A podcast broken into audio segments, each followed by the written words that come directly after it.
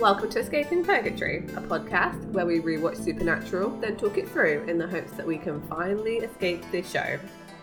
Join us each week and leave comments on upcoming episodes, and together we can escape supernatural purgatory. Hi. Hello.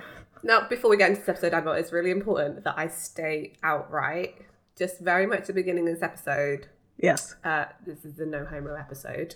No homo. Absolutely. 100% no homo, just bros. Just bros. There's only bros here. So if you came here for an in-depth analysis of the bisexuality of Dean Winchester, um, I'm sorry to tell you, but this is a bros only episode.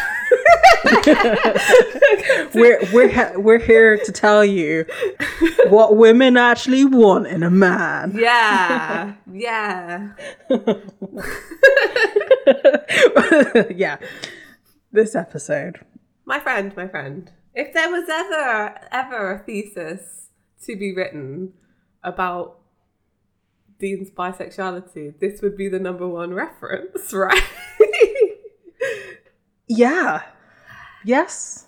This would be your launching pad for sure. yeah. Like you you would look at this episode and then you'd sort of maybe backtrack a little bit to some of the early ones and then go forward quite a lot and see all of the uh indications, shall we, shall we say? subtext. If, is, subtext. is this episode even subtext?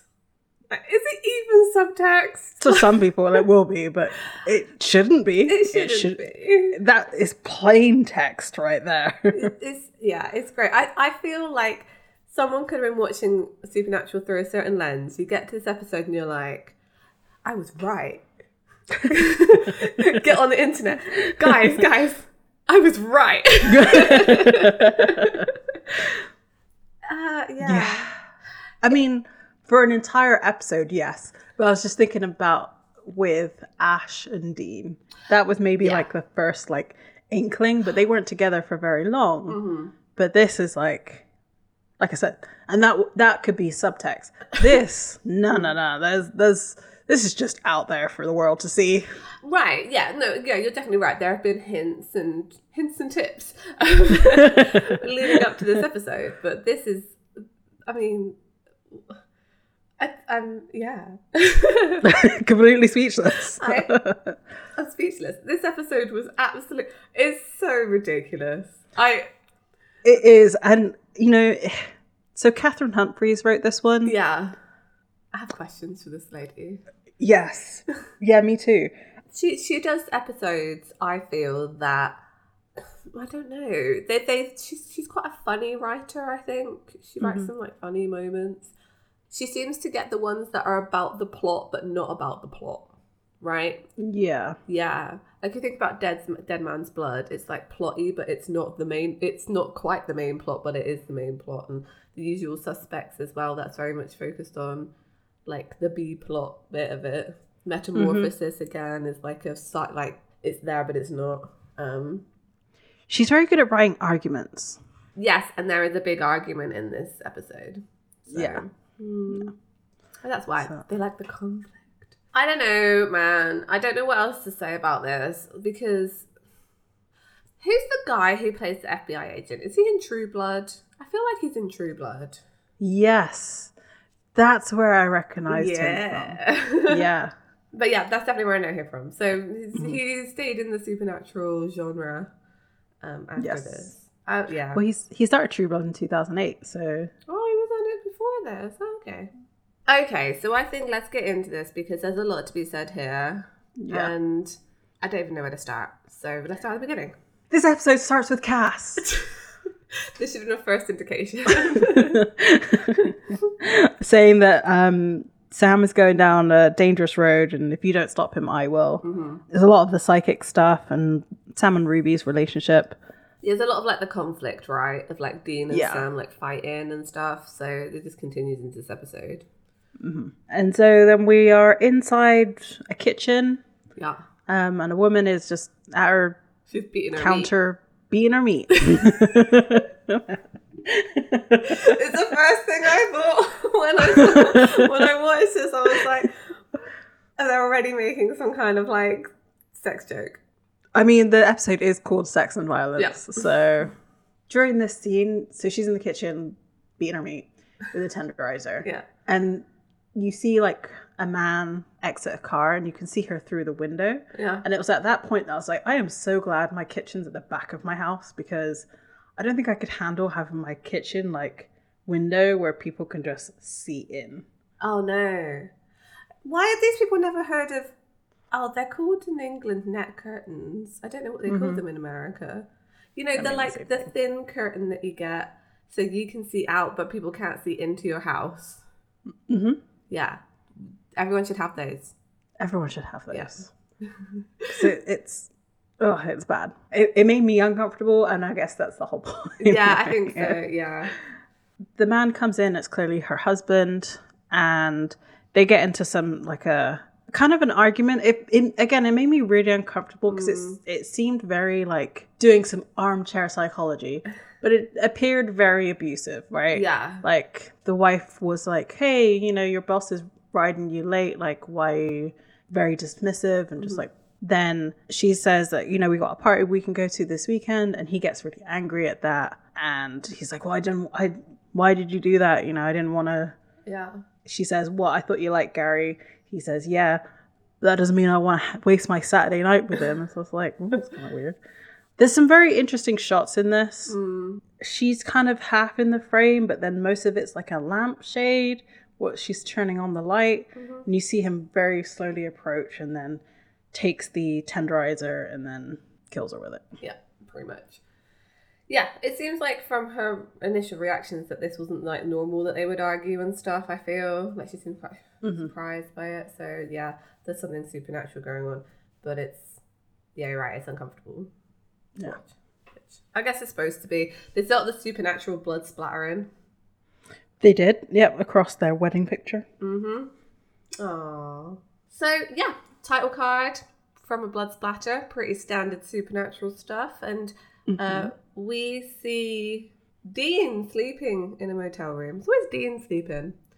Um, Yeah, Sam is in another room, like um, talking, and then something wakes Dean up, uh, and he looks and sees that Sam's not in his bed, and he kind of watches him have a conversation, but Sam can't see him.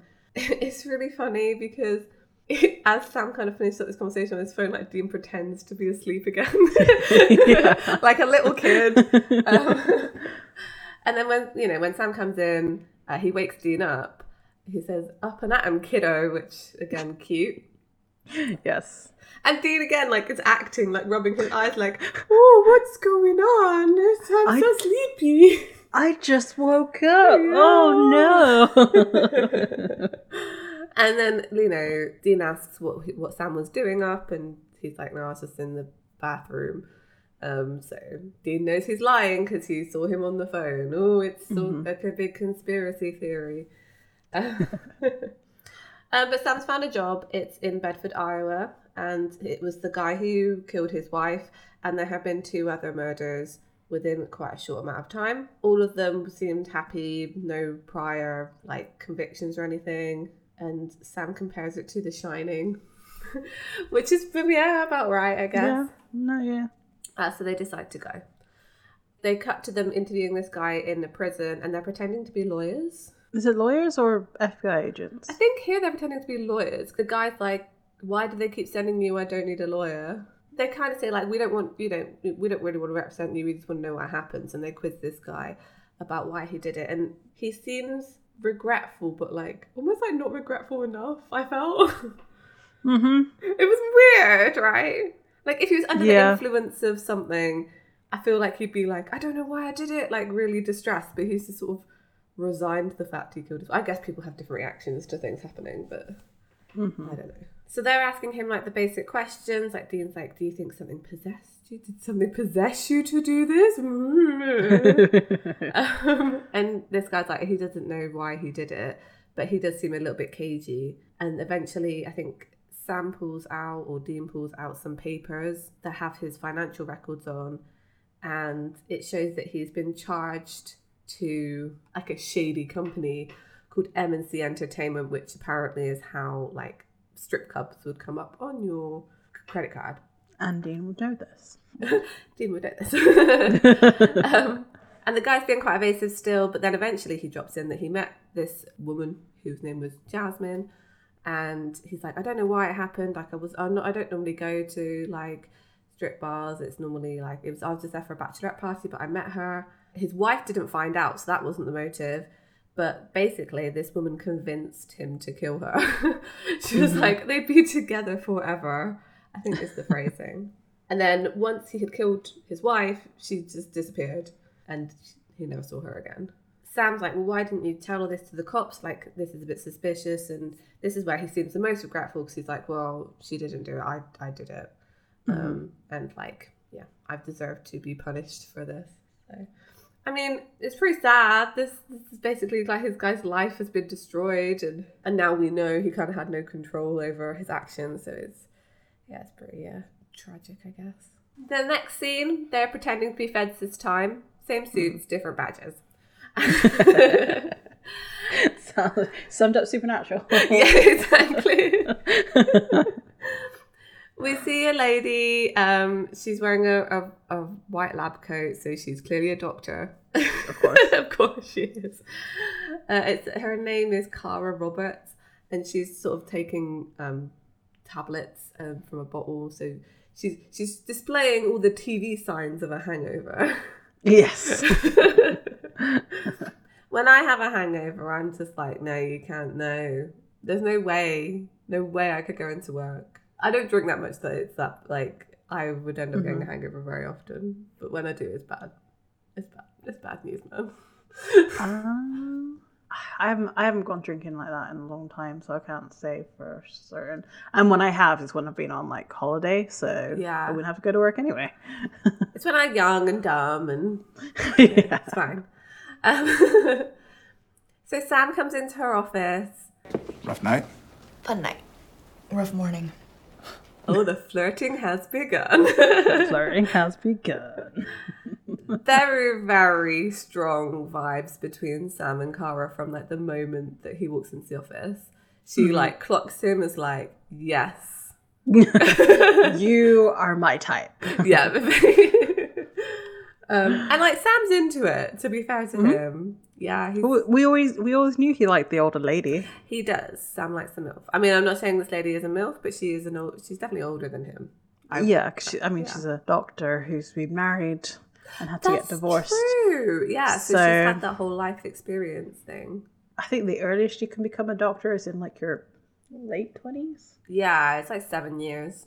So Sam introduces himself as Agent Styles, and I fir- when I first heard it because he's just so about so much in the media at the moment, I was like, "Is this a Harry Styles reference?" And then I remembered the year. I did the same kind of thing, and I was like, uh, subconsciously, when you said it, I was like, oh yeah, that's what I was thinking of. um, and then Dean is is Dean Murdoch. So I think Styles and Murdoch. I'm I'm guessing it's some kind of like TV cop show or something, but it's from the '60s or whatever. I'm thinking like uh Starsky Hutch and Hutch kind of style. Yeah, I'm, I'm uh, probably same kind of thing, like um, Dukes of Hazzard and all that kind of Yeah, exactly. same era. It makes sense for them. They are very much like Dukes of Hazzard, kind of. Just Like, less racist. yeah. Not driving around with a just a Confederate flag, just painted on the roof. Oh, I, to be fair to me, I've never watched Starsky and Hutch. I think I've seen the Ben Stiller, Owen Wilson version. And I think they still had the. Do they still have it in that movie? Yeah, let me have. We're getting so sidetracked, but I want to That's have a look. really bad. How did they get away with that? Because it's the Dukes of Hazzard, so. Yeah, but like you'd think, oh, we're gonna remake this. Maybe let's take some of the problematic things out of it. Anyway, he introduced himself as um, working from the sheriff's department. Well, Sam says, "Do you work for the sheriff's department?" And Cara says, "Like, yeah, I kind of do a bit of everything. Cause it's a small town, because you know she just does the doctoring of everything." Yeah. Um, and Sam asks about the case, about the three guys, and because she handled their workups and she also did the autopsies on their victims. And she didn't really find anything at all. Um, but then when Sam asks again about the husband, she asks to see his badge. So it's like, oh, there's something suspicious going on. And he actually like does get it out and like holds it up for quite a long time. So they must have had better badges than they have previously. I mean, that's thanks to Bobby, right? Yeah, I was gonna say yeah. But Bobby's the one in charge of their IDs now, instead of Dean just going to a copier's shop. yeah, making like was it bikini inspector badges or whatever. Oh gosh. And it turns out that in these in these guys' blood, they had very high oxytocin levels, and she explains kind of what that is. Sam has a really hard time with this, like You're right. Because it's later on in the show that he can't say it, and I wonder if there was like some sort of like behind the scenes thing where he just he couldn't say it, so they were just like whatever, like I feel don't like Sam wouldn't have any problem with knowing how to say oxytocin. you would think so. Something that he just feels uncomfortable saying. I don't know. Maybe there's a reason he uh, didn't do a science degree. Yeah, maybe. But you think with all that Latin, there's a lot of Latin in law, right? So Yes. yeah. And he there's a lot of Latin that he does. He he can recite the entire exorcism. Good point. Good point. I never really tied the Latin thing to his like law degree, demon exorcism. But yeah, Sam definitely can speak Latin. So why is he having a problem with oxytocin? Oxytocin, I think, is derivative of Latin. It would make sense to me that it is. But mm-hmm. they got most of this right. Most of it. yes, uh, oxytocin is important during childbirth. It's it's also like just the same hormone that you like eating chocolate can raise your oxytocin levels. So that's why that tastes kind of nice to some people, or like getting a hug. Ah, I, I I think that I think a better description of it than the love hormone is more like the hug hormone, because like you know it's like it's, it's this episode is not called hugs and violence. It's called sex and violence. But it, oxytocin's not the only like hormone involved in falling in love with people. There's like dopamine and stuff as well. Mm-hmm. So I, I feel like oxytocin's very overblown sometimes by media scientists. That's what I'm going to call them. So I wonder if that's like because I feel like dopamine is a thing that's being used now, but Yeah. maybe in 2008, nine when this came out, mm-hmm. oxytocin was the one. Yeah, I think Like, so. the- The writers found out about it and were like, "Oh, let's just use it all the time now." yeah. Um, but yeah, it's it's it, yeah. um, she says like, oh yeah, it's how you feel when you first fall in love, like weak at the knees, tattoo on your chest thing. Not touching that one. Oxytocin. oh, okay, yeah, I get that now. I get that now. Okay. She says, Of course, it eventually fades, and then you're stuck with every relationship ever. That and the painful regimen of tattoo removal. I like the tattoo. I like the tattoo reference. That's quite good. Yes. See, you could read that a few different ways. I like to read it in the uh, rib etching kind of way. Um, but yeah, can't get that removed. Um, Nope. Sam and Cara kind of like they have a little flirty smile at each other, like, oh, oh, could this be an increase in our oxytocin? our eyes locked and our brains emitted hormones. exactly. um, and then Dean comes in and he's like, "What I missed?" Ruins the moment. It totally ruins it. He introduces himself as Murdoch and um, also starts flirting with Cara because he's like, These agents sound so formal. You can call me Dean. Dr. Roberts. "She's not. She's not into Dean. She likes Not her men tall." Tall and young. oh yeah, that's true. And floppy haired. Um, yes. So yeah, she turns back to Sam and is like, "Oh, you know, can I help you with anything else?" And he's like, "Oh, okay, one more thing." And he has to ask again. You're right about the chemical like oxytocin, and ask what would cause those kinds of high levels. And she's like, "Nothing that I've ever seen." I mean, there is a synthetic version of oxytocin. Like you, you can just like they give it to people to induce childbirth. I'm pretty sure if you, if they can name the chemical in a bod like a hormone, pretty sure they have synthetic versions of it. If they Yeah, usually some way to manipulate it. Yeah, you're right. But yeah, there's definitely a synthetic. Maybe it's one of those things that you can tell if it's a synthetic version. I don't actually know, but um, possible. You know, as they leave, Sam and Cara are still smiling at each other, and um, Sam's like, "Ooh, try a greasy breakfast for your hangover." And, and she's like, watch it, I'm the only doctor here. It's so bad. The food is so, bad. I I think uh, I cringed from all of their interactions, and it's not it's not even that bad really, but it, it's just like I don't know. I It just- seems quite like it. forced, but I think that's on purpose because they do try to implicate her in the case. So I think Yeah. that's why it feels like a bit. But no, Sam's just like that. he doesn't really know how to flirt with women. I feel. That is actually one hundred percent accurate. yeah, he doesn't know how to flirt with women. It's just like because we don't know what it was like between him and Jessica, obviously. Because backstory, what's that? I feel she took pity on his awkward stumbling about, and that seems to have been the pattern with the other women that he's met in the series so far. Aside from Ruby, because Ruby has an alternative motive. Yeah, but she very much takes the lead in that relationship. Uh, actually, to be fair, again, I this is this is just my headcanon. Most of the women that Sam sleeps with seem to be like, I'm choosing this one. The, kind of socially awkward one. I'm going to flirt with that one. um, and then kind of go for it. So maybe he just likes that in a lady who kind of takes charge. Yeah, could be. I don't know why I'm theorizing on this. I don't like it. um, let's move on. Um, so, as they walk out the office, Dean says, "You totally C blocked me," and I realise it's because he's not allowed to say the word cock on on the CW. Yep, that would be it. we'll say it for you, Dean. I, I love the fact that he he goes in so confident and being like, "Yes, this lady doctor wants me." He's like, "No, she she really just she referred to herself as Doctor Roberts. Like that was there was no first name introduction. like no, keep dreaming there, love." yeah, the overconfidence is just like Dean thinks he's God's gift to women in this episode, especially for some reason. And then in this episode, a man falls in love with him. Look, it's all about fronts. yes.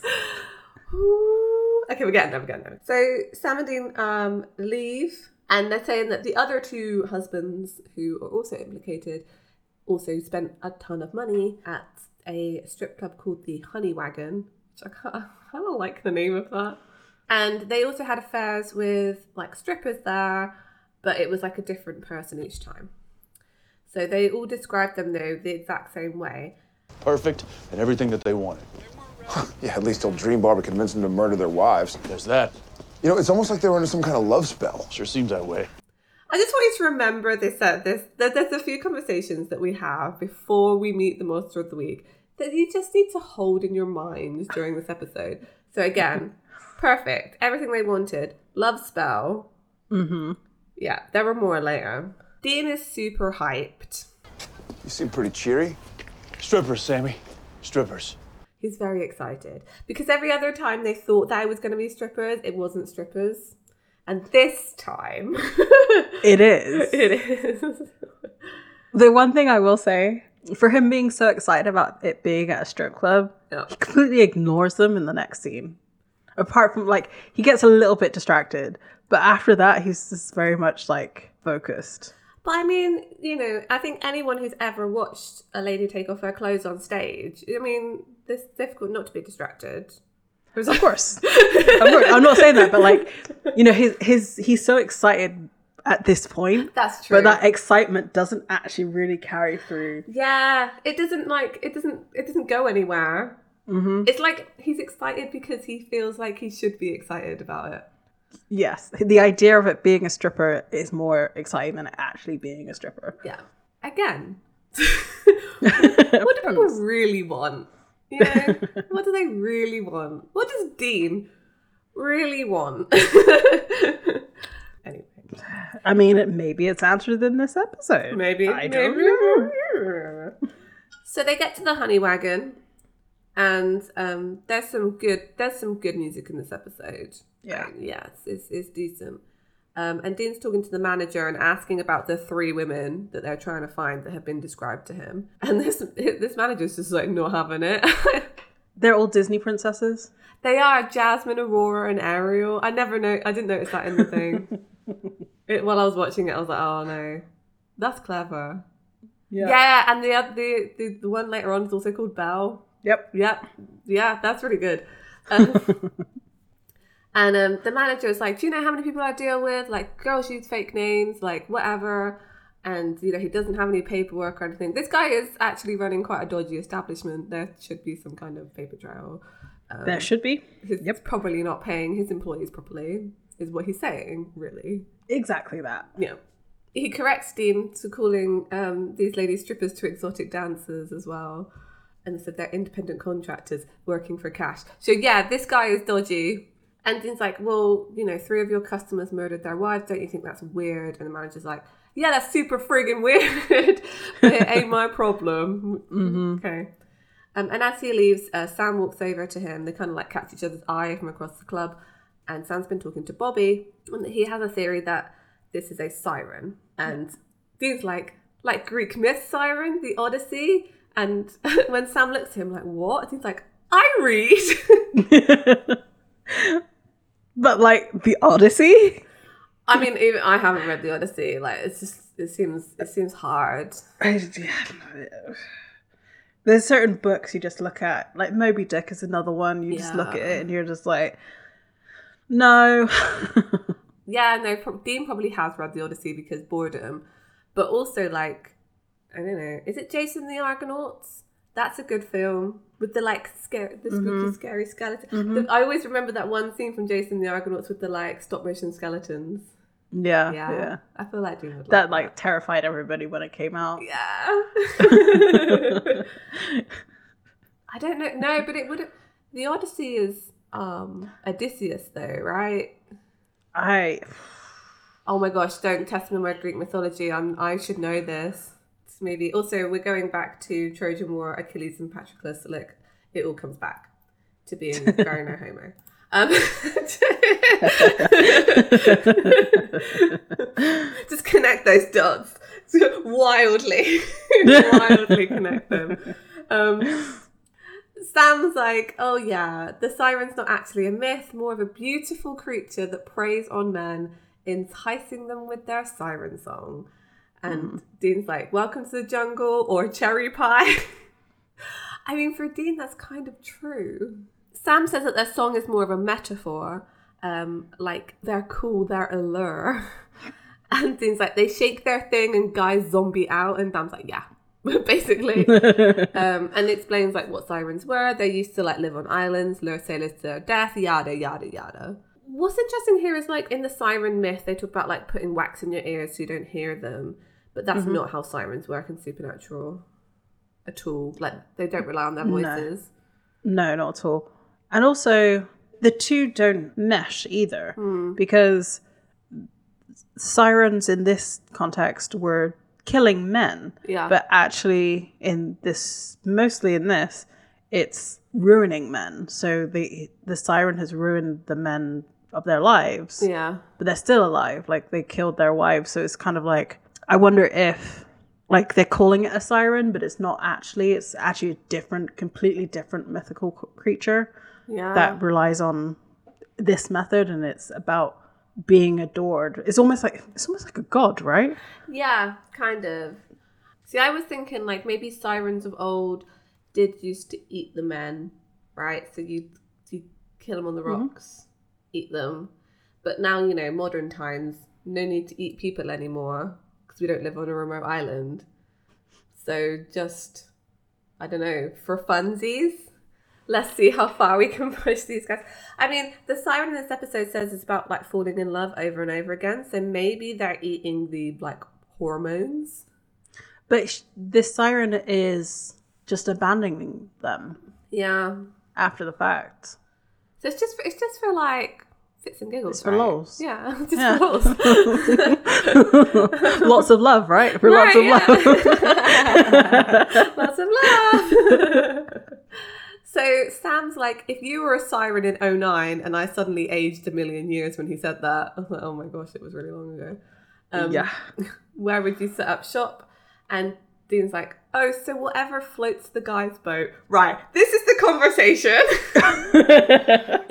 Dean's like, whatever flo- floats the guy's boat, that's what they look like. And Sam's like, yeah, sirens can read minds. They see what you most want and they can kind of like cloak themselves like an illusion. And Dean's like, like the same chick, uh, different dream girls. And Sam says probably pretty like pretty solitary. There's another bit in this where he says like they're all you ever wanted or whatever. I think it's the co- there may be a conversation between him and Bobby later on. Yeah, yeah. That's the other one. That's the other one. anyway, they, they discuss how they're going to kill it, and sounds like, Bobby's working on it because they don't know. They haven't come across a siren before. Uh, Bobby hasn't come across a siren before either, it seems. And um, Dean's like, well, it could be anyone. And then, so th- again, this is like another reason why I'm like, is this really a siren? Because there's no water involved in this episode. They're not near water. no. Iowa's in the middle of the country. There's no lakes nearby. Like, what is? Uh, why a siren? Why a siren? Well, Maybe they couldn't find a mythical creature that's very similar to this. I don't know. I just feel like Cathryn Humphris was trying to tell us something. That's all I'm saying. She's just trying hard. We have questions. getting it past those censors, getting it past the other writers. It's like, no, guys, it'll be fine. It's a siren. It's a siren. um, so we see the camera go to this young man, and he is with a lady called Belle, um, and we see them leave together. So it's like, oh, the siren's got another victim. Um, this is confirmed because we follow them all the way to his apartment where he's looking after his sick mother. It's, it's very like, I don't know. I think Dean later references Basic Instincts. I feel like, yeah. Yeah. it's kind of, yeah. Um, and, you know, because there's always, she's all like, oh, I love you so much. You know, we could be together forever if only your mother wasn't here. Um, and, like, they have sex at one point, and you see in the mirror that she's actually this, like, monster looking thing. Um, I was thinking this is the first monster looking thing that we've actually seen in a long time. Yeah. It reminded me of the first vampire from Buffy. Yes. Yeah. With the like Yeah. sunken eyes and like Mm-hmm. yeah, the really, really pale skin and I would actually say that sirens look more like vampires than vampires do in Supernatural. Yes. that means not that's such a dumb sentence. but the funny thing is, I completely understand what you mean. Even with their like mouth thing, like the mouth thing that sirens do, that's kind of more vampy to me. I don't know. And yeah, eventually, uh, Belle manages to convince this guy to kill his mother, and he does. And as he does, she just leaves. She like puts Yep. her dress back on and like, peace out, man.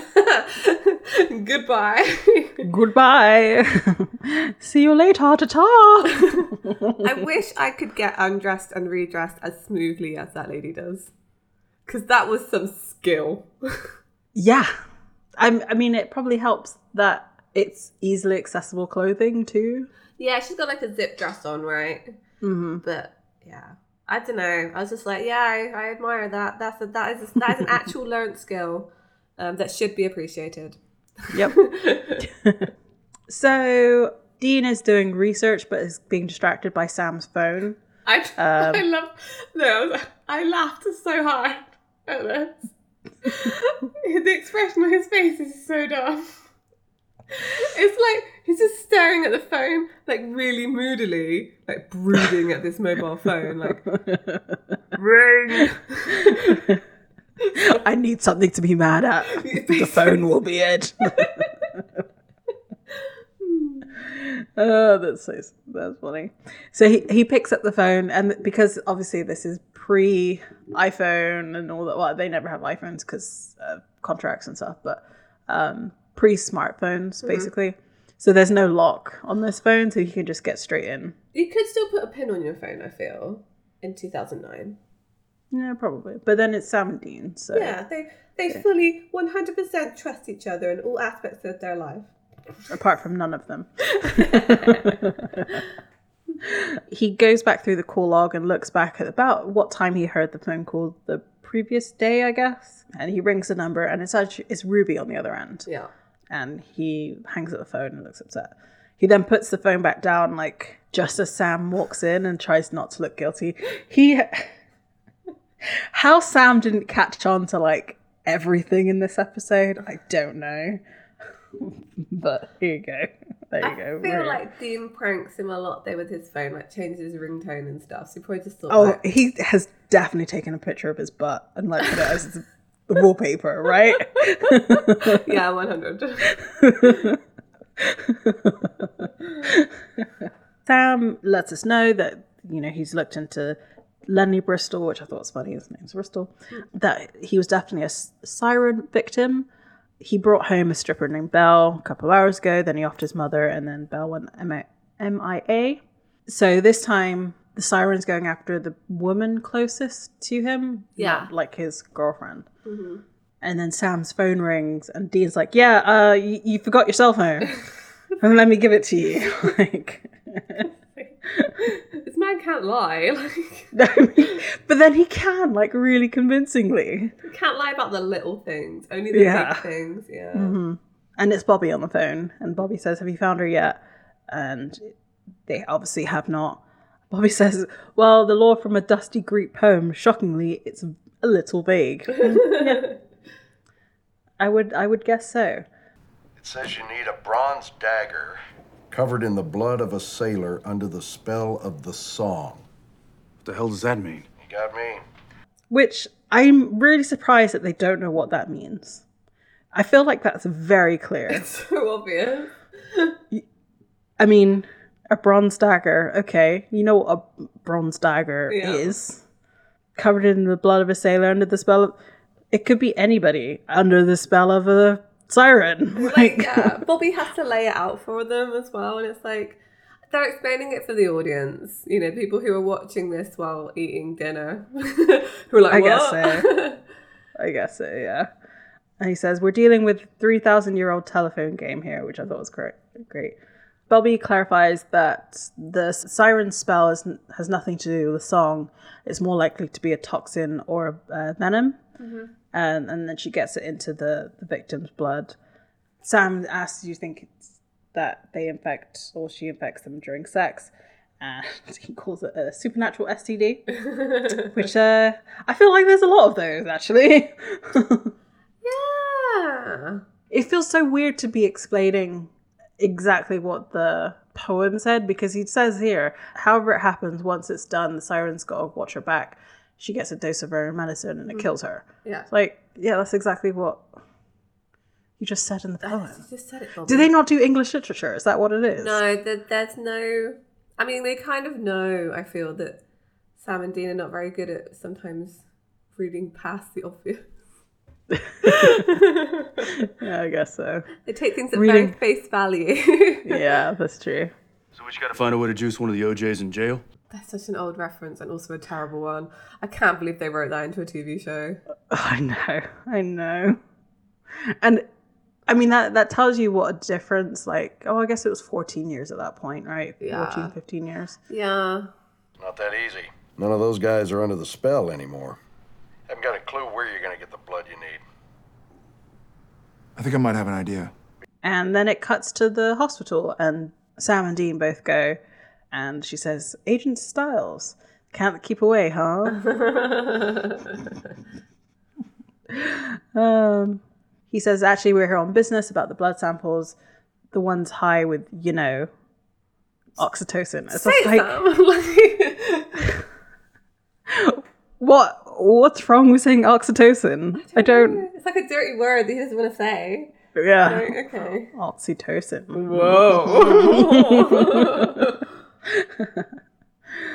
And as they're sort of going back and forth and like getting these blood samples, because the doctor's reluctant to give them to mm-hmm. to them, another guy comes up and like says, "Hey, we're a little busy here," and he says, "So am I, pal." and they both show their FBI badges. So dumb. Um, so the the new guy uh, introduces himself as Nick Monroe. They introduce themselves as Sam Styles and Dean Murdoch. Um, they they have a it's very rapid like interrogation of each other. yeah. What's your name? Nick Monroe, what's yours? I'm Special Agent Sam Stiles. This is my partner, Dean Murdoch. What office you from? Uh, Omaha Violent Crimes Unit. My SAC sent me down here to see about the murders. And then Sam's just like, you know what? Just call our A- our AD, which is assistant director, and he'll sort things out. And so he does that, and we hear director Kaiser, Kaiser Söze. I'm thinking, Probably. Yeah.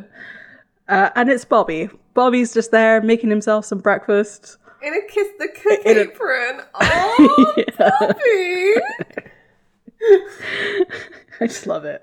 Uh, he's very authoritative, and um, I love that this. I love this for them, like having Bobby just be like this old older man with a, uh, you know, authority. The thing is, as well, like when you watch later seasons, they learned this from Bobby because Dean has phones, like masking taped up with different things that say like FBI and stuff on. So, oh, it makes me a little bit sad too. yeah, because he, he when he puts the phone down, he hang like he's got a whole row of different phones. One says Fed, Marshall, FBI, and um, CIA and others. yeah. And he says those idiots. so we come back to the group in the hospital, and Monroe uh, apologizes. Monroe says, "Well, I was about to run the Perp's blood work." And Steph says, "We've already done that. It's a dead end." And then he says, Monroe says, "Get this." Yeah, I noticed that too. I was like, oh.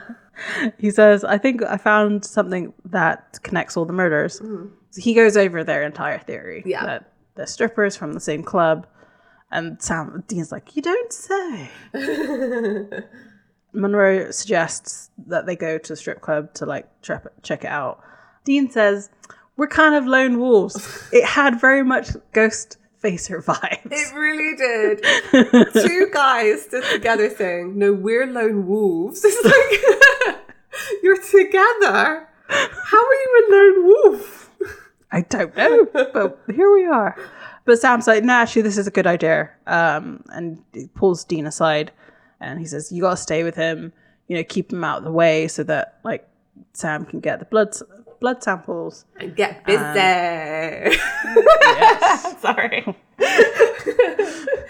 Dean's like, well, what, am- what am I supposed to do with him? He says, just take him to the strip club, keep an eye out for the siren, just focus on the naked girls. You'll forget he's even there. Oh, but that doesn't happen though, does it?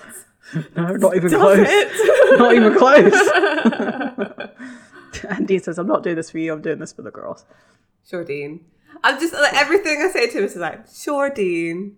I just feel like if I met this man in real life, I'd just be so patronizing towards him. Everything he says is just like, okay, honey, like you keep thinking that about yourself. It's okay. you can do When this. you come to terms with it, come see me. yeah. So Dean and Monroe or Nick, Dean and Nick go outside and Nick notices that it's an Impala and like can name all, some of the stats and Dean's very impressed. They they drive off. Mm-hmm.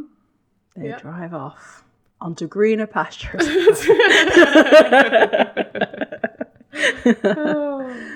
Back in the hospital, Sam's trying to convince Cara about giving the blood samples over.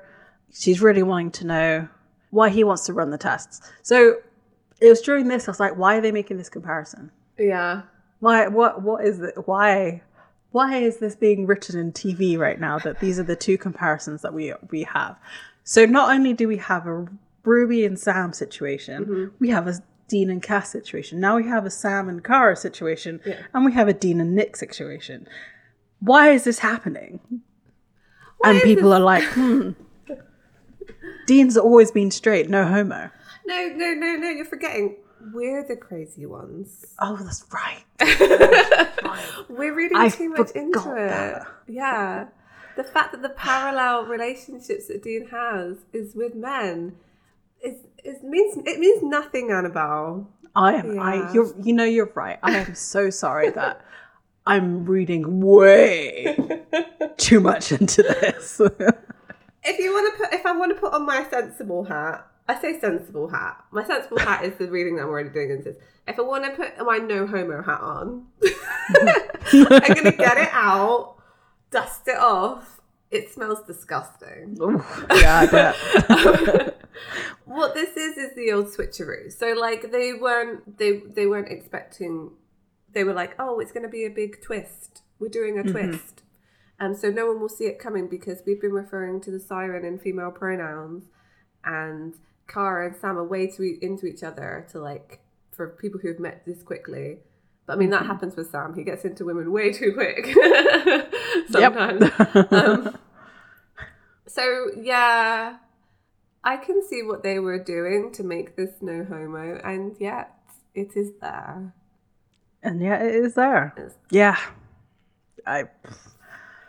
And I mean, the parallels get stronger and stronger, like from here, and it's just like in this episode. I mean, You want this blood because, Uh, we'd like to run some tests.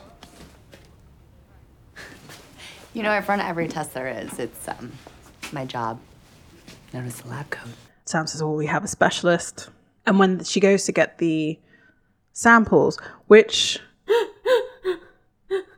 Do you have any thoughts on how the samples are stored? so many. okay, I figured. I was like, "A- Amy's going to say something about this because this this doesn't feel right. This doesn't feel right. The tubes are right. If you just left blood in a fridge like that, it would just it would just coagulate and maybe they added some anticoagulant to it, but it needs to be moving.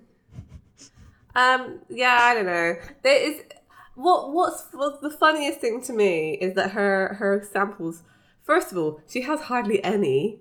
Like mm-hmm. no no one no scientist i know has that few samples that they can just go to their mini bar and be like ooh some are missing You got to think like for every for every test that they have to run, they need a separate vial most of the time. yeah um yeah so i i don't know this just seems like too convenient and the fact that they're like missing off the rack in like a really convenient little like square it's just so funny to me it's It so is. funny. Um but yeah it's um it's a very it's very tight. Why has she got blood samples in her office? Why are they not in the lab? There's there's no many questions. What's she doing with them in Yeah, none of this makes sense. This makes like, sense. why is she the one? Why is she the one running the tests too? I know it's like a small town and like Mm. there's not much around, but like surely you would still have to send it off to a actual lab yeah to do. oh yeah like may I don't know about hospitals here, but may- maybe there's like hospitals with. But then she, uh, I don't know. usually hospitals have labs in them that that's usually the thing Mm-hmm. so yeah but like they're in her office that's not right um Yeah. but anyway i feel like this was quite a cheap episode because literally there's three locations there's motel hospital strip club they did a little bit outside Yeah. and a little bit bobby's house but yeah very kind of like not very location heavy so i think that's probably Mm-hmm. why Yeah. Yeah, more likely. So we're then in the strip club, and Dean and Nick are taking shots. And for some reason, they're just going back and forth on like naming song titles and then who wrote them. It's all Led Zeppelin stuff. It's because they couldn't put any Led Zeppelin songs in Supernatural. So they're establishing here ah. that Dean's a big Zeppelin fan mm-hmm. without ever having to listen to their music. They do this a lot in TV shows, I feel, where they're like trying to show that someone has a common interest. So they're like trading facts about that thing. I have never seen anybody in real life have a conversation like this.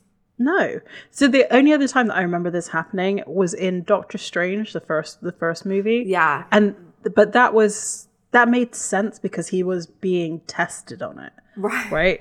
His the um surgery assistant was the one who was just doing that, like because they find like they are testing Doctor Strange's knowledge. But like, surely you would you would go into it like the way that we talk about this show, like we, we'd go into the lore of each of these records, Right. surely, Not just like, like you would yeah, just naming a title and being like.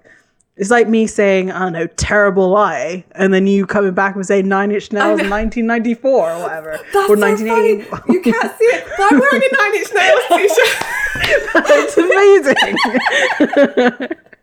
it's hidden, but I am. Um, yeah, maybe this is okay. No, I have had conversations like this when people were trying to gatekeep fan stuff from me. Maybe this is how they think men have conversations about things they like, that it is a test. Maybe. So maybe I wasn't being gatekeeper gatekeepered. I wasn't being gatekeepered. I wasn't being gatekept. Um, maybe they were just trying to be friends. I don't think that's true. if you're if you're asking someone at a Star Trek convention who's dressed in a Star Trek uniform facts about Star Trek to prove they like it, I feel like that's still gatekeeping. Yeah, that, that is that is the description. If you looked up gatekeeping, that is exactly what would show up. It'd be me and that dude who tried to engage in conversation. There'd be a picture of us there. Yeah, yeah. exactly. But it's a weird it's a weird interaction and they're very into it too i Mm-hmm. don't know maybe they're just reveling in each other's knowledge of led zeppelin but it could, Maybe. could have been such a different conversation it could have been like oh zeppelin 4 man like that's my favorite like i would listen to this all the time and like i would make mixtapes Maybe that's two on the nose. are you saying that mixtapes are really on the nose as a romantic gesture Annabelle Not at all. I no.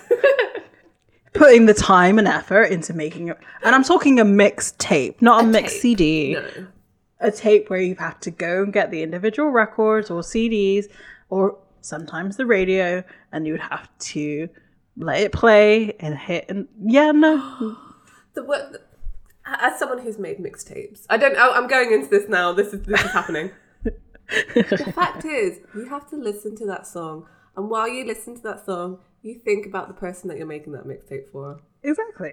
oh man. It's it's a very like you have to tell a story through your mixtape. you do. I, I feel like it's the most romantic gesture actually. Yeah.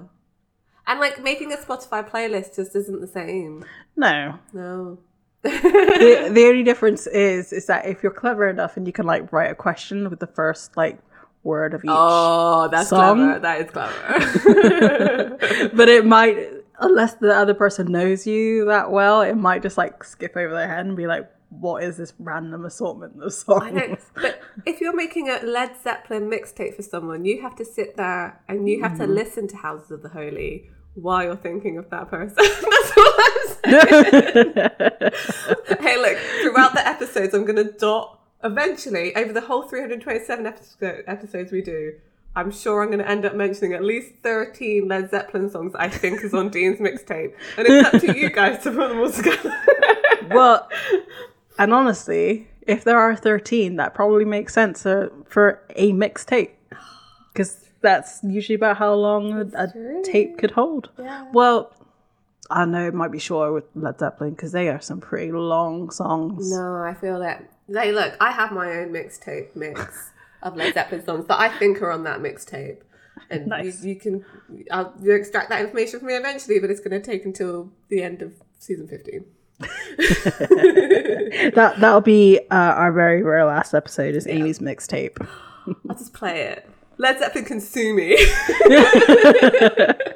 we have no money we're not making money off of this you can try. You can try. We do this for fun like Okay, this is more where I thought this was going. I didn't think I'd be personally like trying to flip in, get Robert Plant to sue me. Um, yeah. okay. So um, Dean says, "For a Fed, you're not a total dick." Nick says, "Oh, aren't we both? Aren't we both Feds?" He's like, "Yeah, yeah, yeah. We we totally are, totally are. But you know, Feds aren't as cool as we are." He's like, please like me. and they kind of circle back around to the case. I love that the fact that they yell shouting this, like as if this is totally normal. But oh, here we go. So what the hell with this case, man? How does a girl talk four different Johns into murder? He says, Can I level with you? He says, I found something kind of weird. I went to this crime scene this morning, saw them bagging this up, and he hands Dean like a an evidence bag with some flower like flower petals in it. Yeah. Nick says, so I went back through all the files and it turns out a flower has just been found in every single crime scene, uh, like it was left on purpose.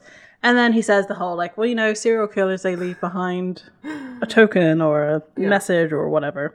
Planting that seed. Yeah. And Dean says, oh, I think I might have seen this flower before. It cuts to uh, Cara and Sam, and quite conveniently, it's a hyacinth in the corner. It's Yeah. like those are the same flowers. The extremely common indoor plant. Like the extremely common. and like it's not even like a rare color of hyacinth. That's like the color. That blue Yeah. purple. Mm-hmm. I mean, I don't have any on my windowsill currently, but like I do a lot. is like is either is either going to be that purpley blue or white. yeah, there's some nice Like- pink ones too. Mm-hmm. Anyways, they smell really nice. I would recommend that if you want to brighten up your house, force some hyacinth bulbs. Cara and Sam are looking through security video and they they can't find the person who stole the the blood sample. Someone must have messed with the tape. Sure. Okay. We'll go with that. Sam says, I think someone drugged the men um, to make them commit murder. Um, and Cara says, What kind of drug could it be? I don't know how you flirt about murder, but they manage it. I feel like Sam manages that quite a lot generally in life. I'm really I mean, dragging Sam in this episode. I'm so sorry. Well, the thing is, you're always surrounded by murder, so it kind of makes sense that that's pretty much the basis for all your flirting, right? That's true. If it's your day job, I play he's an FBI agent, so I feel like well, here he is, Yeah. pretending to be one. Um, so I feel like they have murder in common. um, yeah, but Yeah. So Cara says, "Have you ever been in a rela- relationship where you really love somebody and still kind of want to bash their heads in?" I guess implying that you know she's t- like you could take that as Sam being frustrated with Dean. Yeah, see, I don't, I don't love that. uh, like, I have to say this for this episode. There's a lot of comparison between their relationship as brothers in a romantic sense in this episode because of the whole siren situation. Because they made it weird, Yeah, they did make it weird. and this conversation here because I feel like she should be talking about Ruby, but you're right, she's talking about Dean. It's, it's not my jam, man. especially since like i know we we have said multiple times that being someone's brother in this show does not mean in a mm. familial sense unless they are actually unless they're actually like you know related yeah so the fact that the siren also says you know to be brothers Yeah. later on and then this illusion like alluded to like when you really love somebody it's just like yeah i guess. This con- this conversation would have been fine outside of the context of this episode where they have mm-hmm. like a monster that is preying on people for like sexual reasons it just comes off a little weird because you're right yeah they're definitely he, like he's definitely thinking about like yeah i do love dean a lot my relationship with him is really difficult like he really gets on my nerves and that's confirmed in this episode yeah Um, I do feel like it also does apply to Ruby, though. You know, he does. I, he does. I don't necessarily think he loves her, yeah but I think he cares enough for her about that he finds her frustrating. I think eventually he gets to that point. I don't know if that's the case right now, just mm. because. But then again, some the interactions have been kind of weird. Yeah, yeah. Like Magic Town USA. Mm-hmm. Um, I know I'm going back a couple episodes, but like that whole thing where like they're kind of at each other's throats. Mm-hmm. Even though the time before that, she was tortured by Alastair. Yeah. So it's like, it's, It's not consistent. How they write Sam and Ruby is not consistent through actually what is happening to them at, at the time because I feel like Sam should have been way more sympathetic to her being tortured by Alastair. And then Yeah. it's not really mentioned again. Um, but yeah, until it is. yeah, I don't know. Yeah. I, I, yeah, it's weird. It's Um, weird. Mhm.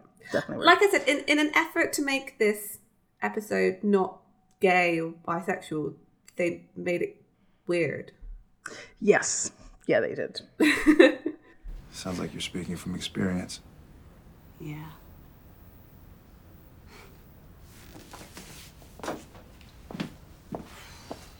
Like, I'm sorry, I, I don't mean to pry. It's okay. And she goes over to like a cabinet and pulls out a bottle of whiskey and like two glasses. That is your job, ma'am.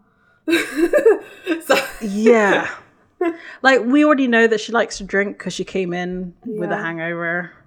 Which as a doctor, that's really not her how is she still licensed? Let's just put it that uh, way. yeah, she's not a responsible person. No. Yeah. And again, this is another comparison that they made because we had Dean and Nick doing shots together, Yeah.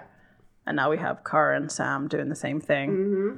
She explains that his name, her ex husband, was Carl, and then, you know, life happened and they basically fell out of love. Mm-hmm. Which, if you compare that to her previous statement of like, you're so in love with somebody, then you want to bash their head in, but then suddenly, like, you you're living with a stranger. Yeah. Like they're they're trying to say two different things mm. right after each other, and it doesn't really work. the kind of living with a stranger thing, I kind of get for Sam and Dean because Dean has been different since he came back from hell. Mm-hmm. But then Dean's also right what he says later in this episode. Sam is different since he came back from hell too. Four months separated Yeah, in the lives that they live it's a long time. is a long time, and a lot can change. It's like they're kind of learning to live with each other again. Like, mm-hmm. I mean, for Dean, it was much longer time, right? Right? Yeah. So they're learning how to work together again, how their relationship's going to be. It's like, I don't know. It's not, it doesn't seem as easy as it once was. Mm-hmm. Yeah. I see this as Sam starting to like exert his independence over Dean, and Dean doesn't know what to do with that. Sam has never lived as a hunter by himself until Dean went to hell. He he lived an independent life when he went to Stanford, but he never was a hunter. Right. Um, and he's realized that yeah, he's kind of good at it, you know. And now you know Dean comes back and is bossing him around, telling him what to do, and trying to fit into that same dynamic that they had before Dean went to hell. And it's not the same because Sam's not the same person that he was then. Dean's not the same person that he was then. So it is a bit there's a, there is friction there, but this all gets addressed in this episode, like fisticuffs. How else? Then Mm-hmm. Cara says, People change. I, I know I did, but it's nothing to feel guilty about. It happens. Mm-hmm. Sam asks if they split up, and she says, I suppose that's a word for it. Mm-hmm. Which, again, like, oh, he's dead. Yeah, the way she said it, I was like, oh, okay, fine. She either murdered him or he died. exactly. Sam's phone rings, Mm-hmm. and um, he ignores it um, and pours another drink. Cara says, We've all got our own sad stories, so screw it. Have fun, no regrets, live life like there's no tomorrow. I hate all of this next bit. yeah. she just gets uncomfortably close. Mm-hmm. Like, no, I'm okay. You don't you don't need to be right up in someone's ear. So she she leans in close and says, "For instance, I've been thinking about you all night. Well, parts of you." No, I don't like that. No, it was creepy and weird. No, thanks though. But I mean, all the power to her. Like, Look, if Sam's into it, so it's fine here. Like he's he's very into it. She's into it. This is all very consensual, all nice. But for me, this is not the kind of flirting that I personally enjoy. Someone right up in my like whispering in my ear talking about my parts. Thanks though. especially from a doctor, right? What what parts are you talking about? Are you talking about like my outside parts or my inside parts I mean, or my she like? says like mouth, and I was thinking she's not thinking about his mouth. I kind of wish that she'd like because she takes Sam's shirt off, mm-hmm. right? I wish she'd said something about the tattoo on the chest. Right, like cool tattoo, man. Yeah, or just anything, like wow. I don't know. or yeah, like touching it, like I don't know. no one ever comments on the tattoo, and it's a real weird tattoo to have. Let's be real. It's a and it's a very visible place. Yeah. Uh, well, we know why, right? They didn't. The, he, the reason why we, it's not there. I forgot. So yeah, and then it, it uh, they have sex in, In her office. in her office where she does all her tests, where her blood vials are, where everything is. All I'm saying is, it's not an a- uh, not aseptic conditions anymore. So I, you know, wouldn't trust her results. I think this doctor is just like basically a party girl. In like she's she her husband's dead and she's living life to the fullest at this point. So like she sees a man she likes, she goes after it. She wants her- to go to a script club by herself, she'll go there. Like Go, no, more power. Again, more power to her. We stand Cara. She's not in this episode again. We don't see her again. She has sex with Sam Winchester and then disappears. that, and she's probably okay with that actually, to be honest. I think so. Again, like yeah, I think this was very. It was very cash, which is absolutely fine. Yeah. Um, cool. So we we see Sam arrive back at his motel, looking a little bit rumpled, like his tie's not on anymore and his hair is kind of flippy. Um, Dean's driving and rings him, and, and Sam finally picks up, and Dean's like, "Where are you?" And he, "Where have you been, young man?" I almost expected like Sam to walk into the motel room and like Dean's turn on a light and been like, "Where have you been?" I mean, yes, that's exactly what he would do. Um, and he said he was with Cara, and Dean's like, "Oh, it's Cara now, is it? Like, oh, you're not picking up your phone." And Sam says, "Like, you know, we are trying to find the blood samples. Someone stole them." Um, and Dean explains that Nick found flower petals at the scene, hyacinths. Sounds like and. And Dean's like, they're Mediterranean. Doesn't matter. Um, from the island where the whole friggin' siren myth started in the first place. It's like, that is a stretch. That is, that is a stretch. well, we know they like to stretch things with when it comes to plants. Yeah, so that's very true. The plant lore is not it in this show. And then you know, so he's like, Sam Cara had those flowers, and Sam doesn't think she's a siren because I guess he's not feeling any. He doesn't think like he's feeling any effects from the siren after he's just slept with Cara. So, um, you know, Dean brings up that she has a dead husband who like died out of the blue, which is actually not. It doesn't fit the pattern, but Dean's making that fit the pattern anyway because it's like kind of random. He wasn't murdered. Um, and it's a woman who killed a man Yeah. rather than a man that killed a woman. so yeah, it doesn't really fit, but like the yeah, Dean's on it because Nick's convinced him basically, and And Sam's in danger, so he kind of puts his blinders on. that's true. Yeah, danger Sam. Um, and Dean's like, well, why are you so sure that it's not her? And, and Sam's like, I don't know, a hunch. And he's like, a hunch? I'm giving you facts here, and you're giving me a hunch. And then there's like a little pause. Did you sleep with her? No? Holy crap, you did. he just knows. Middle of basic instinct, and you bang Sharon Stone. You could be under her spell right now. And Sam's like, I'm not under her spell. I mean, I believe Sam that he's not, un- you know, he seems quite mm-hmm. cognizant. Like, he he doesn't seem like he's under a spell.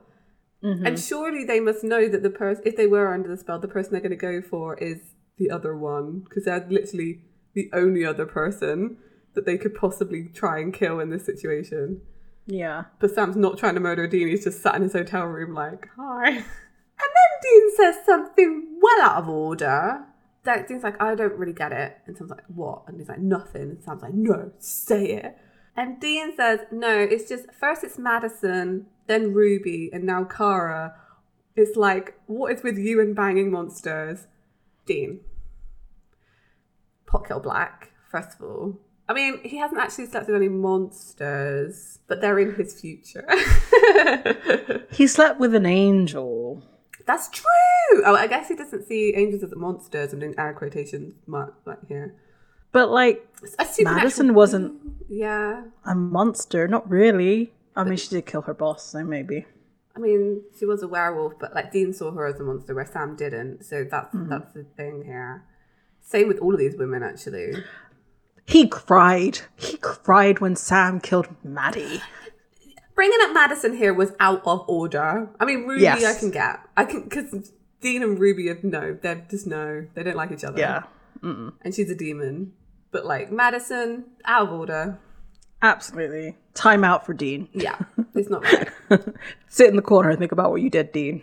also, Dean's like two greatest romances in this show is an angel and a vampire. So like, oh, and like maybe a demon if you if you kind of go with Dean and Crowley's Summer of Love theory, which we And apparently a siren in this one too. so- about. I mean, anyway, Sam says, you know, it's not car. I feel fine.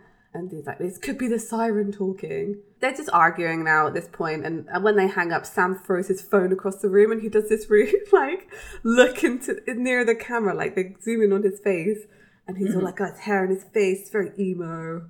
He's like, yeah, I'm rebellious. so Dean rings Bobby to tell on Sam. he's like, Bobby, Dad, Dad, Sam's being naughty. he did something dumb. I don't know what to do about it. Um, and he says, like, Bobby, I think, uh, you know, the sirens worked her mojo on him. The use of the word mojo is nice there. And then hangs up and calls Nick and says to him, I need your help. And Nick's like, with what? And then uh, Dean says, canvassing, we've got to find somebody. So they're going to try and find Cara, who Dean Yeah. thinks is a siren. So Nick and Dean are, are staking out a place where they've seen Cara go in. You know, Nick's kind of questioning why they're following this woman. Dean basically says, Well, I think she's drugging these guys. He's not giving in the fact that it's anything supernatural.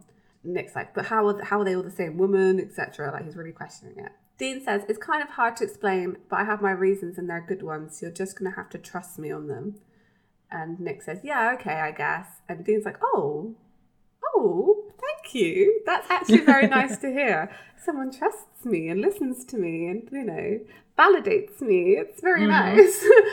um, Dean takes a drink from his hip flask and then offers it to Nick. And Nick drinks it, hands it back to Dean.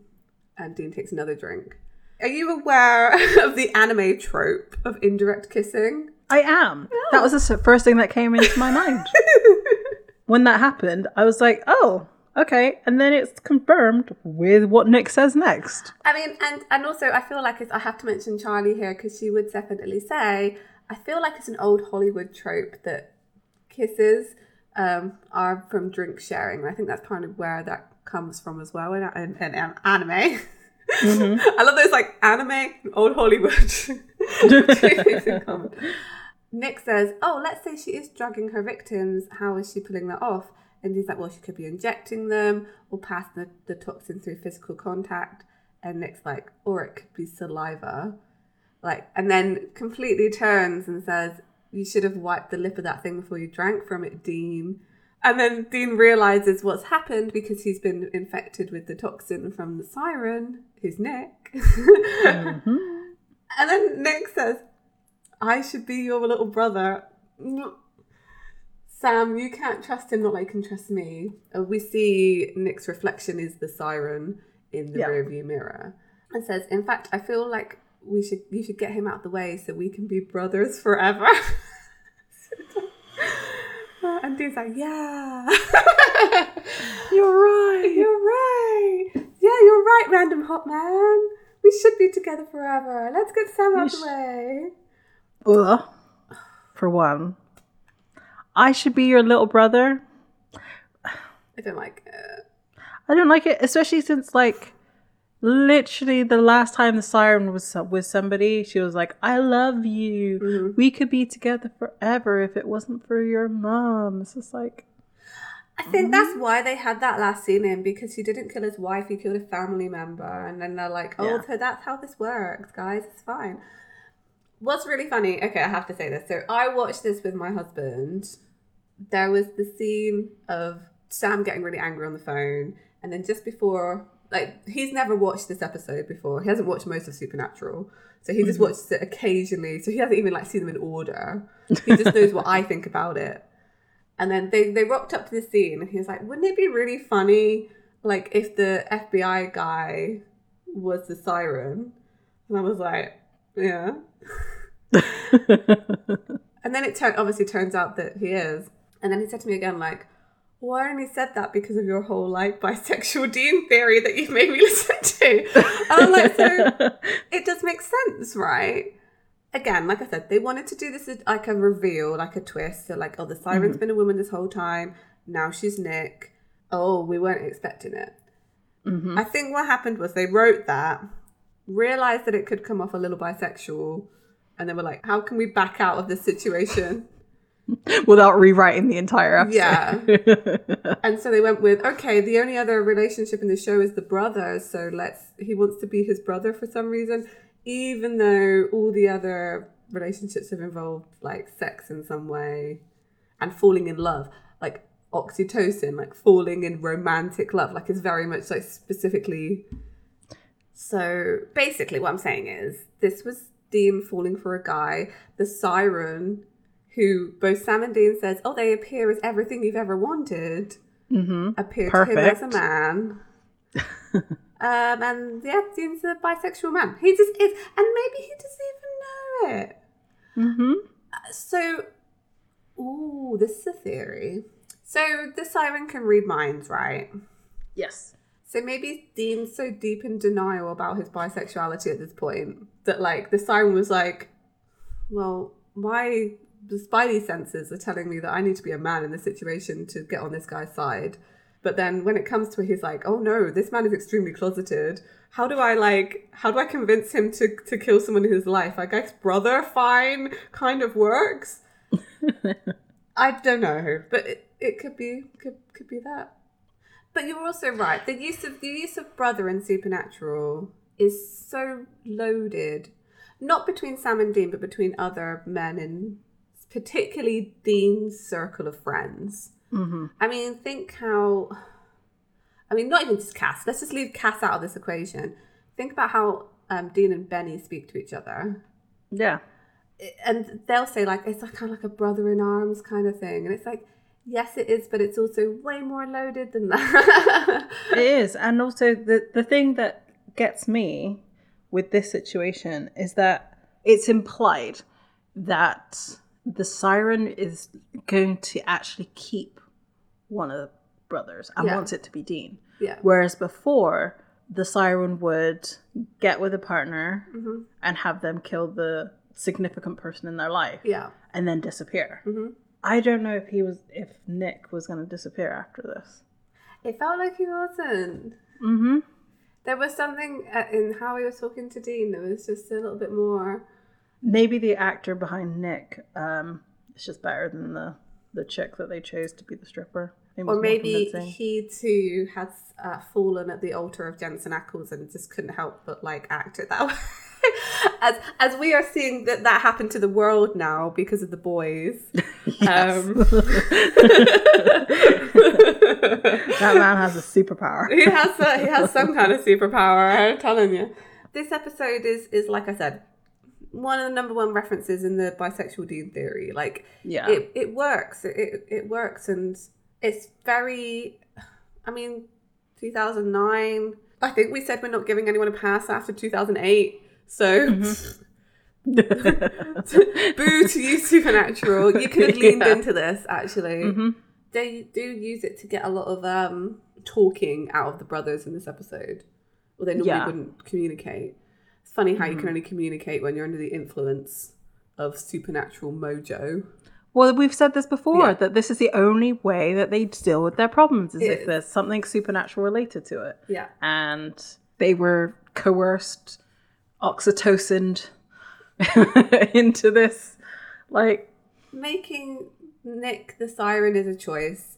Because again, you could have had two women in this episode paralleling each other. Like you could have had Cara and you could have had like a strong, like female FBI agent who's into Yeah. cars and Led Zeppelin, right? Mhm. And you wouldn't have known which one was the siren, so it would have still been a twist when you find out which one it is. But you do make it kind of kind of gay when you're saying that yeah, this is the per- the perfect person, someone you've always ever wanted. Like to you, they are amazing, like the best romantic partner you could ever want, and then make that a, a guy for one of your male characters. Is it's a strong it's a strong look. Yeah. I mean, especially like with this next scene, some of the stuff that Nick says Yeah, exactly, exactly. as well. Where has Sam been that he has to come back? I guess he went out looking for Dean. I think Right. Yeah, That's that would be the im- implication. Because Sam enters the motel room and Nick is sat on the bed, and Nick's posture has now changed. yes, He is now much more. He's sat in, in a much more feminine way. Like he- he's got like his legs crossed at like the knees. He even does, and I, I hate to say this, but it is true. He even does a very like the kind of I want to say limp wristed gesture that is Yes. like a I don't even know what to call it, like a stereotype of mm-hmm. gay men. And it was it was all choices that didn't have to be made. Like is is this saying that the siren is female hmm. and now that she um, no longer has to put on the face of masculinity because you know they have to be a FBI guy. But that doesn't add up. because if if the siren can be perfect for somebody, Yeah. is that what Dean wants? I don't know. Is that what Sam wants? I like I'm I'm here for gender fluid sirens. Gender fluid sirens. Oh, yeah. like I love it. I think the reason why they made Nick suddenly feminine acting Yeah. is to soften the blow into like you like the audience thinking it's a woman transformed as a man. Yeah. So the siren is a woman Yeah. and the siren just took on the facade of a man to get Dean and that's the only reason. Yeah. Um, but like Nick couldn't still act like Nick because it'd be like too gay. But then it doesn't work because he's now a feminine man, which is unfortunately what a stereotypical gay man would be. yeah, especially in early 2000s television. yeah, or late Yeah. 2000s. Late, two, oh, we're in the late 2000s now. I can't say early anymore. My gosh. And then Dean jumps Sam and holds a huge knife to his throat. I gotta tell you, you're one butt ugly stripper. Rude. Men can be strippers too. And honestly, for a male stripper, he would be very attractive. Quite attractive man. Nick says, "Well, maybe, but I got exactly what I wanted. I got Dean." So interesting. Sam tries to, you know, reason with Dean, try and get out of his under his spell, but Monroe says to Dean, "Why don't you just cut him a little bit on his neck?" And that's exactly what it does. Nick says, "Dean's all mine." So Sam accuses Nick of poisoning Dean. No, I gave him what he needed. And it wasn't some bitch in a G string. It was you. Okay. Uh, right. Mm, what? A little brother who looked up to him the that he could trust, and now he loves me. Uh, he'd do anything for me. And I got to tell you, Sam, watching someone kill for you, it's the best feeling in the world. So he's saying that what Dean wants is someone who looks up to him and trusts him. I don't think he does. but no, but that's Cas though. Yeah, that's true. oh, that will be Cas, yeah. I don't. Yeah, I think you're right. I don't think that necessarily is what Dean wants. I mean, I guess sirens can read minds, so sure if you say so. But Maybe that's what he thinks he thinks he should want. You know what I mean? Yes, like I said before, this siren got very confused when he looked into Dean Winchester's mind. It was it was a big old confusion in there. I I feel. I think that was it. There was a lot of mixed signals um, coming through because it's like this this man is is into men, but he's not very like fully on board with this. Um, so I don't know. Isn't it? Yeah, it's an interesting one. I think maybe where crux this is is that at the moment, I think what Dean wants is for Sam and Dean's relationship to go back to how it was pre-Howl, and mm-hmm. that I think that's one of his main wants at the moment. That kind of got mixed up with the siren signals of like actual kind of sexuality as mm-hmm. well, in my opinion. I just think the siren got a bit muddled because Dean's a very complex. And that's saying it lightly. very lightly, yeah, definitely. Um, yeah, I don't think Dean really does want Sam to be like, "Oh, Dean, you're the bestest brother. You're amazing." I don't know what the voice was. um, you know, I think he, I think they do. He does want them to have an equal partnership um, because they both bring different strengths to their like hunting team. Yeah, I think the thing that's he wants the deference of Sam, right? Yeah. So like when it comes to maybe some of the bigger decision making stuff, he wants Sam to be the one like Sam to listen to him on those Mm. directions. And the trust isn't there at the moment, and he Yeah. definitely wants the trust back with his brother. Yeah. um, which really matters, especially as they're getting close to the end of the world. They need to be able to trust each other. Mm-hmm. Yeah. Yeah, what we're like eight episodes to the end of this season. Eight episodes from the apocalypse, people. Get your bags packed. so, and then Nick says, you know, I, I get bored like we all do, and I just want to fall in love again and again and again. I don't know particularly why Sam's taunting him so much. Because he says, like, you know, t- I tell you what, I fought some nasty sons of bitches, but you are uh, one needy, pathetic loser. Yeah. He's pulling a Dean here. But it's just like, it doesn't really land. and Nick says, well, you won't feel that way in a minute. And he, like, lifts up his tongue and he's got, like, a gland under his tongue yeah. that catches him, like, on the corner of his mouth. It was like, oh, uh, mm, Uh, he's basically spit on his face, is what happened here. Yep. because this is supernatural and because this is the only way that they can resolve their feelings and issues, Nick says, So I, I know you two have a lot of things you want to get off your chest. Why don't you discuss it? And the one who survives can stay with me forever. they face each other and they begin their argument. Yeah. Um, so Dean says, I don't know when it happened, which is the first time he really speaks in this episode. He's had like one word so far. Yeah, Like he was really, like, the zombified analogy was 100% accurate. yeah. Sam, I knew he's gone. That's so? It is not the demon blood or the psychic crap. It's the little stuff. The lies. The secrets. Yeah. And I got really confused because I was like, we haven't talked about demon blood yet. Oh, yeah. Oh, I but, I, think think he means the. Azazel. yeah, yeah, yeah. The- It's not a truth serum, right? Because Sam doesn't admit to taking demon blood at this point. He just, like, he asks about the secrets that he's supposedly keeping. So he doesn't just sort of blurt out his secrets. No, it's more about discussing their issues, which Nick has asked them to do, and they're under his Yeah. rule at the moment, so they're doing that. Mm-hmm. But I think if this had gone on, maybe it would have come out. So Dean points out the phone calls to Ruby. Do I need your say so to make a phone call? Dean says, That's the point. You're hiding things from me. What else aren't you telling me? Sam says, None of your business. He's just reminiscing on the past. Yeah. Um, saying, See, that's what I mean. We, we used to be in this together. Uh, we used to have each other's backs. And Sam says, You want to know why I didn't tell you about Ruby? And how we're hunting down Lilith? Because you're too weak to go after her, Dean. You're holding me back. I'm a better hunter than you are. Stronger, smarter. That's a that's a knife in the heart to Dean. That is like Yes. the fact that he, that Sam thinks he's a better hunter than him. Dean sees himself as, I mean, peak, yeah, peak hunter. um, I mean, He also knows that Sam's better at certain things, though. if Sam doesn't need Dean to save him anymore, what's the point of Dean's existence in his mind? Mm-hmm. You know, if he's obsolete, if Sam can just do it all himself and he can take care of himself and he doesn't need Dean to protect him, why is Dean Dean? Yeah. So it's about that. It's about feeling like, because that's always been his purpose in life, and that's why he went to hell. It was all to protect Sam. Everything was to protect Sam, and Sam doesn't need his protection anymore. So what do you do? You have to face up to the rest of the things that are in your life, which Dean's not very good at doing.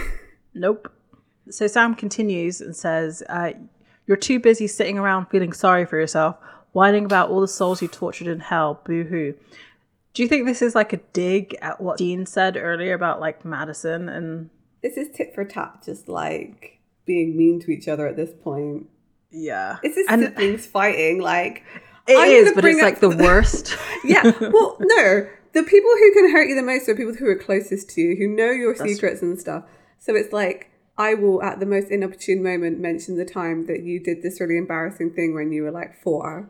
Right, except Dean's really embarrassing thing is that he tortured souls in hell. um, that's that's quite a yeah. Uh, that causes a fight. Uh, they start trading punches. I don't think we've actually seen those two fight like this properly. Or maybe in Asylum there was a bit of a fight. Maybe not since then. I like this. It what's good is like they're both pretty good at like fighting. Um so this was quite a fun fight. I like the bit where Yes. Sam threw Dean through the screen. He literally like picked him up and like threw him. That was pretty funny. But yeah, they're like properly I mean, all for Sam's talk of being stronger than Dean.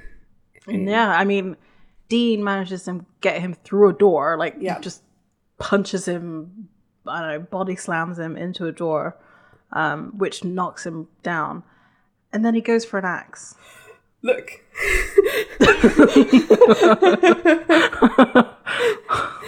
Cain and Abel, Annabelle, Cain and Abel. That's all I'm saying here. It's just repeated over and over again in Supernatural. This is uh sorry. Isn't this the second time he's gone for an axe? So like that we've seen so far. I've, this is not. I feel like this is not the first time. I don't remember the first axe. I mean, it's a pretty good horror movie trope, right? Going after someone with an axe. I mean, it's terrifying. Yeah. Dean was always going to get the upper hand in this fight because he had to, because Michael and Lucifer, Cain and Abel, the tropes were all there. The foreshadowing of this fight.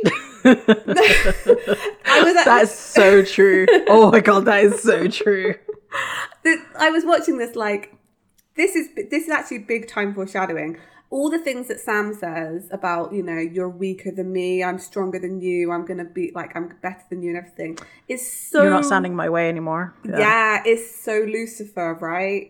And then they fight, and like Dean managed to get the upper hand because he's the older brother, and it's like they knew where this was going, and I actually really, really, really appreciate this fight. Uh, yeah, anyways, it was good. And then you get Bobby. Just saying, a father figure stepping in. The look, rewatching Supernatural is peak experience because you're like, they knew what they were doing sometimes. Do you think um, Cathryn Humphris and Sera Gamble? Do you think they're all friends? they must have been in cahoots. Surely there was the like because there's no way you can write this theme and not know where this show is going because the foreshadowing is extremely good. So Nick is like taunting Dean, saying, "You know, do it, do it for me, Dean." Um, and Dean to Sam says, "Tell me how weak I am, Sam. How do I hold you back?"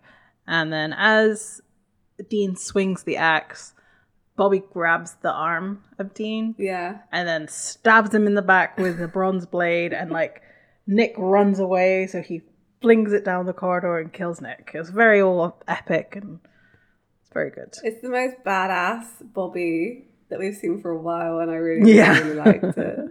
You see Nick dead on the floor and like Dean cradling his upper back. Yep. I mean, he didn't stab him very much. This is an intro too. Yeah, all right, I'll stab you very gently or viciously in the I don't know trapeze area and see how. You know, Bobby had fully sterilized that knife. Like he had thought about this before he'd gone into, you know, it was all fine.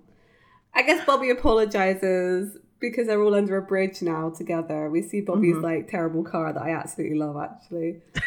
um, and he hands him some drinks, and Dean's like soda, and Bobby says, "You boys are driving, aren't you?" And this made me remember from um, Yellow Fever, where I think Danny pointed out to us when we did an episode with them that they were all drinking and driving at the end of that episode of drinking beers and then drove off. I wonder if they got kind of in trouble for that, so like kind of tried to fix it here. so, I think in that one, Bobby waves them off. Like he doesn't take the beer. Sam and Dean are drinking beer, but Yeah. Bobby says no because he he does get straight into the car and drives off. Uh, So I think Bobby's always been aware of drinking and driving. yeah. Which also, like we were talking before, how you know how do they celebrate without trying to deal with Dean's alcoholism, Yeah. right? This is how they could have done it for the rest of the season. Yeah. Knowing Yeah. there's a problem, so casually pointing them in, in the right direction. Yeah, I would like that actually. And yeah, they could have had coats or whatever they're supposed to be. They like root beer, maybe actually. I I don't know. I didn't see. They're Okay. just a a dark cola. Generic fizzy drink. no advertising here. Um, So Sam says like, "Thank you, Bobby. If you hadn't shown up when you did," and Bobby's like, "Well, you've done the same for me more than once." And then, of course, you could have picked up the phone. It would it took us one call to figure out that Nick Monroe wasn't real, which is like pretty funny. Bobby asks if they're going to be okay because they're quite quiet, and you know, it's like they're wearing their like everything's not okay clothes, which mm-hmm. for Sam seems to be that hippie shirt Yes. and for Dean, it's John's jacket. I mean, we know that already. That's his like mm. armor. But yeah, they're, it's like their comfort clothes, the ones that feel the best, I guess. Mm-hmm. Which I really like. Bobby kind of like says, okay, you know, because they both agree that they're going to be all right, like, yeah, fine, whatever. Um, and Bobby says, see ya. And then kind of turns round and says, like, you know, those sirens are nasty things that it got to you. That's no reason to feel bad. So I think that's what he he's kind of reading off of them that they mm-hmm. got they got bested by a monster Yeah. because I don't think he heard any of the fight. No. Not really. So he doesn't know why they're awkward with each other. Yeah, exactly. So, so he's trying to like console them without knowing what the reasons are. yeah, he thinks their egos are just bruised, but it's a bit deeper Yeah. than that. So yeah, Bobby leaves, and um, Dean and Sam are, you know, still drinking outside their car, and again under a bridge is where conversations happen this season. Oh, they're literally building bridges. Oh. Okay. Ugh. oh my god! wow. Dean asks Sam if he's going to say goodbye to Cara, and Sam's like, "No, I'm not interested." This is a big deal for Sam because whenever they he's had like a beau in a mm-hmm. in a city before, he's always been like, "Oh, I wish we could stay," or Dean's kind of wished that he could stay for him, or there's been some kind of angst there. But Sam's really like, "Nah, it's all right." She's a bit much for me. I mean, Sam even says like, "What's the point?" I mean, he knows the hunter lifestyle now. Like, love him and leave him, which is exactly what Dean says. And Sam says, "Dean, look, you know, I didn't mean the things I said back there, right? It was just the siren spell talking." And Dean's like, "Of course, me too." And there's a, like a long pause where it's like, they definitely meant everything they said back there. yeah. Um, and they just agree that they're both good with that and leave. They get in the car and drive. That's it. That's the end of the episode. it. Like they don't address anything they've said as usual. Um, I guess they're just never going to talk about this again. Nope. Sure. I do feel like this festers, and it does play into the Lucifer Michael stuff later on, especially with the like stuff that Sam said. This is going to play Dean the most, I think. Yeah.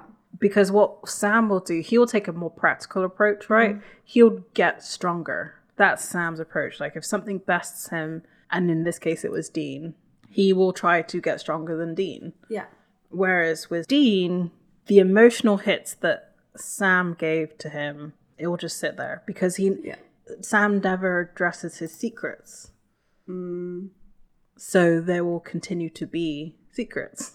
And it kind of gives you an insight into how they're feeling in this point in time as well. Like Sam's almost resentful of Dean in some way.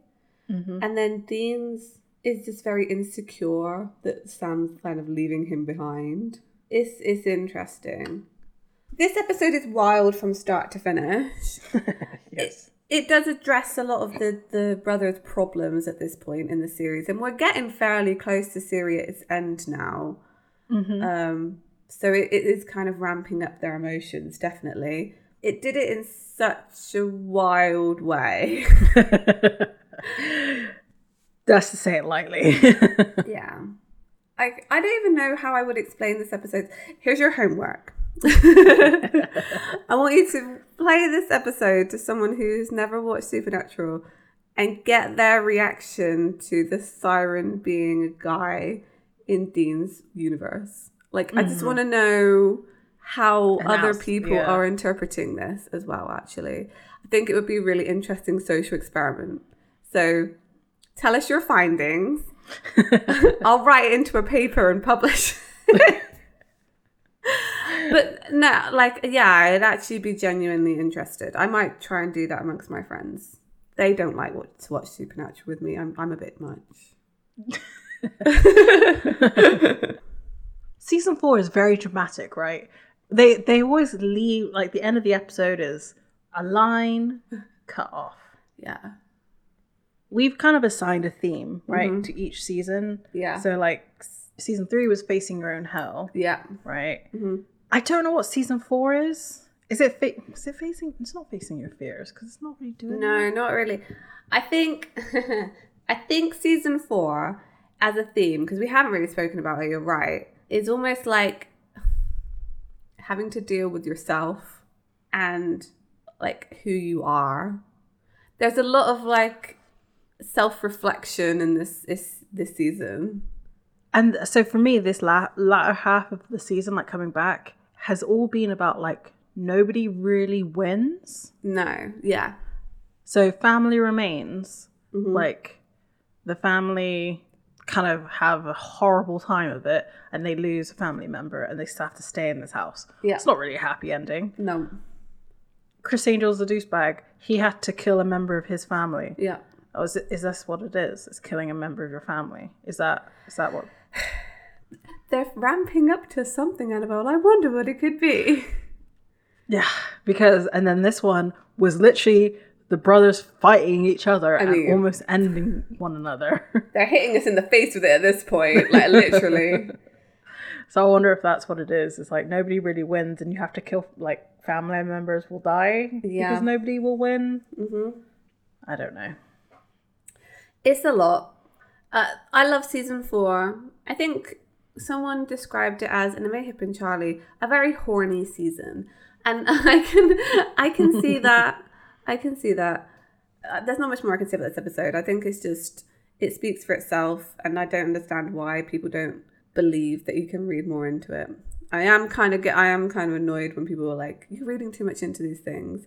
When you sit with someone who hasn't watched the series before and like, actually, no, you're not reading too much into this, you know. Mm-hmm. So, next episode. Next episode is Death Takes a Holiday. This makes me think of the Sandman series.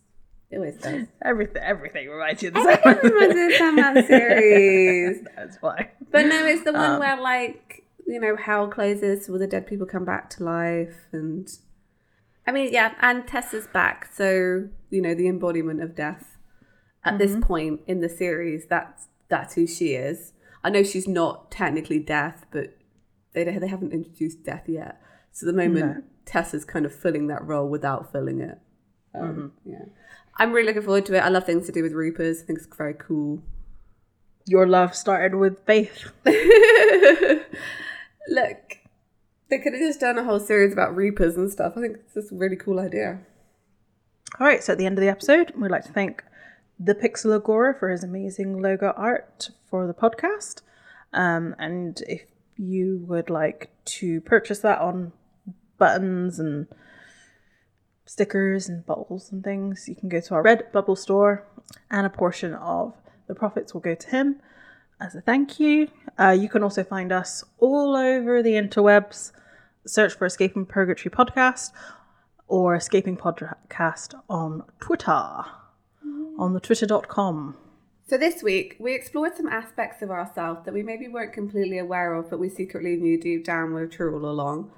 Um, and so next week, hopefully, we can continue that exploration and find our way out. Bye! Bye.